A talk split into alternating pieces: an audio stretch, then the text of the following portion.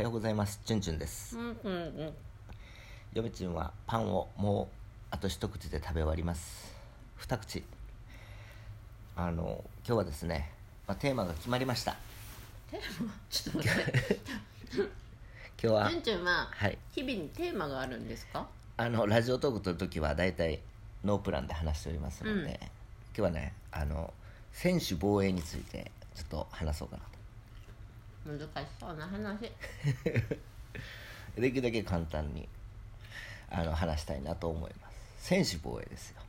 まあそれ以上に何も考えてないですけどもね。そうや。選手防衛について。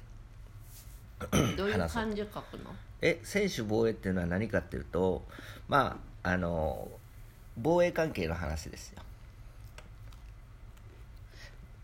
これね日本独自の選手防衛っていうのは日本独自のあの理念っていうか基本的な姿勢らしいですよ。選手防衛をまず何か説明しないと。だから今から説明するじゃないですか。専門の線にうん。守ると書いて防衛、ねそうそうそう。例えばあのそのなんつうの？軍事軍事力を行使するのに、えーなんていうんですか？日本っていうのは、まあ、やられたらやり返すよっていうスタンスなんですよ。割りあの分かりやすく言うとやられたらねって。何だっけ？何が？あのうん。半沢直樹的な？そうやられたらやり返すよって。まああの話聞いたらですねあの全然いいんですけれども、まあ、それでいいとは思うんですけれどもただそこもちょっと考えもんなんですよね。極端に考えすぎると。あまり極端に考えすぎると選手防衛を。あの今しですねなかなかこう戦が始まる時にこのなんていうんですかやるよって言って始まるような戦争っていうのはおそらく稀じゃないかなと僕は思ってるんですけれどもね。意味わかりますか？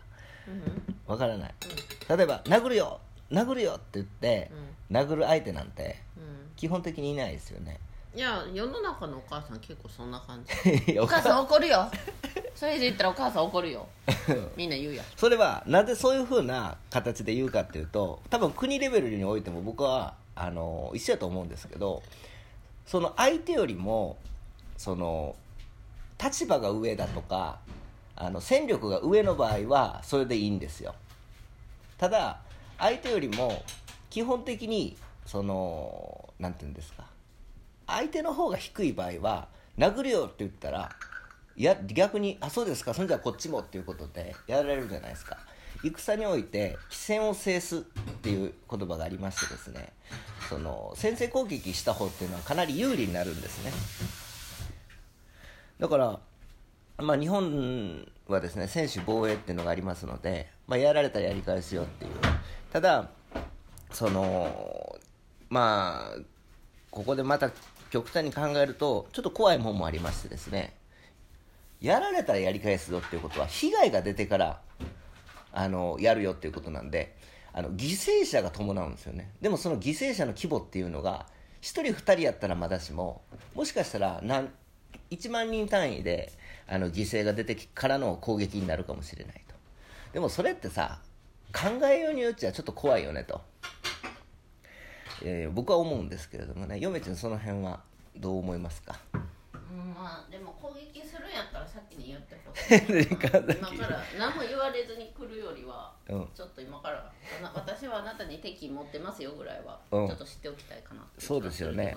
まあそのまあ被害が出てからですので、その被害っていうのがその小規模やったらまだしも、結構その先制攻撃っていうのはかなり有利になるので、うんうんまあ、ちょっと最初こう攻撃されてこうじゃあやり返しますっていうことをうまくやれへんかったら、なかなかこうそのままずるずるとやられるケースもやっぱ僕はあると思うんあまあそですけどもね。れは普通にありそう、うん。なんかうん喧嘩とかでもそうやんね、うん。まあ、防衛白書っていうのがありまして本が自,、まあ、自衛隊の。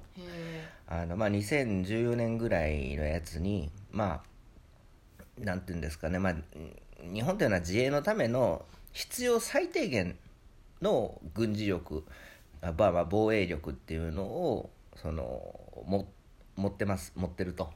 うん。なんなん？例えばっていう。攻撃された時にうん。自分の国を守るためにうん。要は相手を攻撃したりとか、うん。そういうためのうん。軍事力は持ってるってことでしょ、うーんとそうじゃなくてそこら辺が曖昧なんですよね。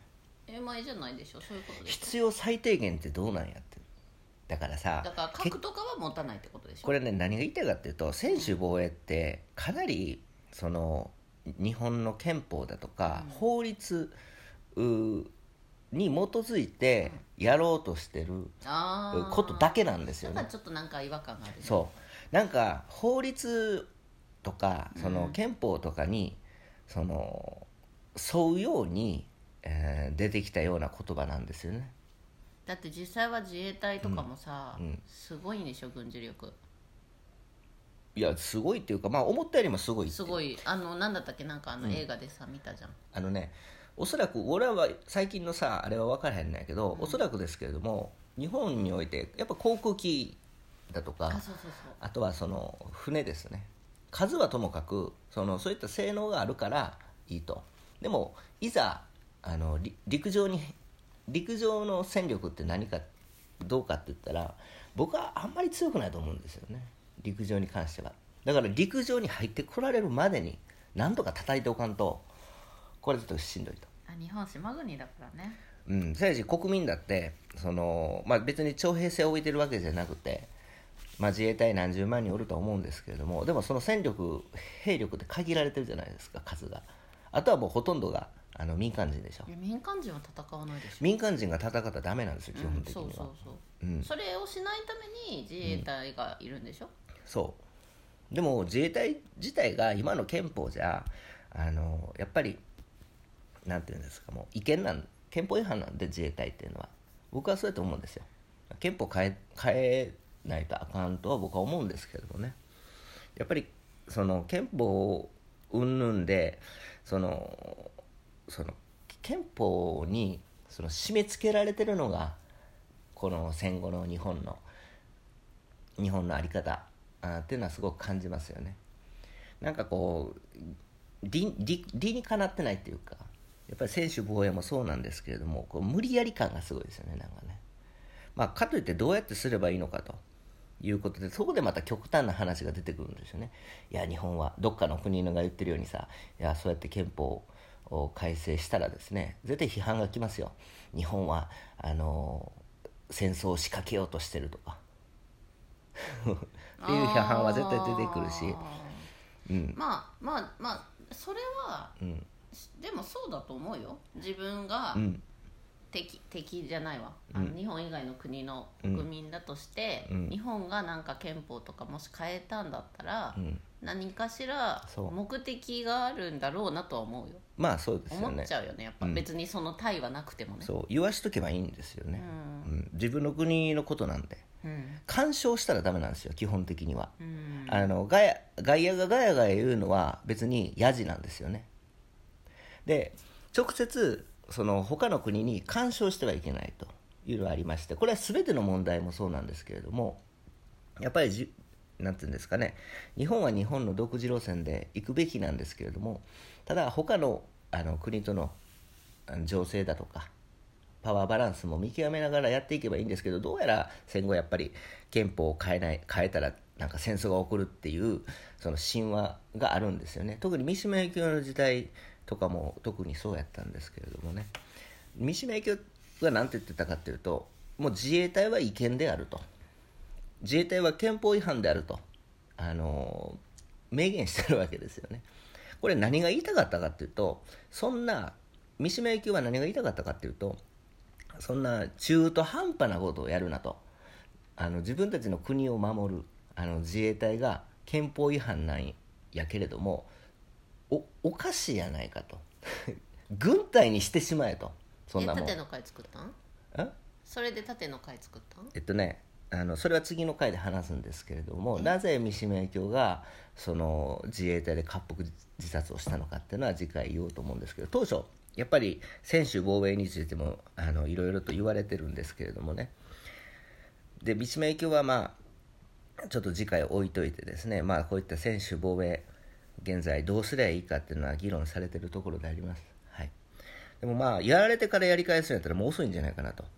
前も言ったようにですねおそらく僕らも含めて最近の戦争を想像するのにもう多分日露日清戦争大昔の戦争を想像してしまってるんやと思うんですよ。やっぱり最近の戦争はやっぱり違うと僕は思うんですけれどもね。もう戦士防衛どころか例えば海を渡って来てくれるんやったら分かりやすいんですけどミサイルとかを撃ち込まれたらあの何何分単位であの準備しないといけないのでなかなかこう最近の戦争っていうのは昔とは違っていると。だからそれそれに合わせて変えていかなあかんのじゃないかなと。僕は思うんですけどもね、はい、だからまあこれからどうなっていくか分かりませんけれどもまあおそらく戦争って言ってもいろんな戦争があると思うんですよ。でも人類のほとんどの戦争は僕資源争いやと思ってるんですよ、うん、だからその戦争をなくすっていうのはどういうことかっていうとそれぞれの国が自立して資源をもう自分のその何て言うんですか他の国に依存しやずに自分の自国でその資源をその賄うことができたら基本的な戦争はほとんどなくなるような気がするんですけどね。ね。そう。ただそれやっちゃうと内陸の国はさ、うん、日本はいいよ。海も山もあるからさ、うん。はい、内陸の国はもう何もなくなっちゃう、ね、人間人っていうのはさあの欲深くて欲しくなるんですよね、欲しくなるとかじゃなくて穀物しか食べれない国の人たちもいるからさそう。いう人たちには魚とか日本があげたらいいんじゃないの、まあ、その代わり穀物ちょうだいねでいいんじゃないそれが貿易っていうことですよね。そうそうそう。でも貿易それでいいんじゃないの？でもそれそうやってやるとやっぱ依存がなくならないと、うん。まあ、人類の課題なんですかね。じゃあ次回は三島由紀夫についてちょっと話しましょうか。さよなら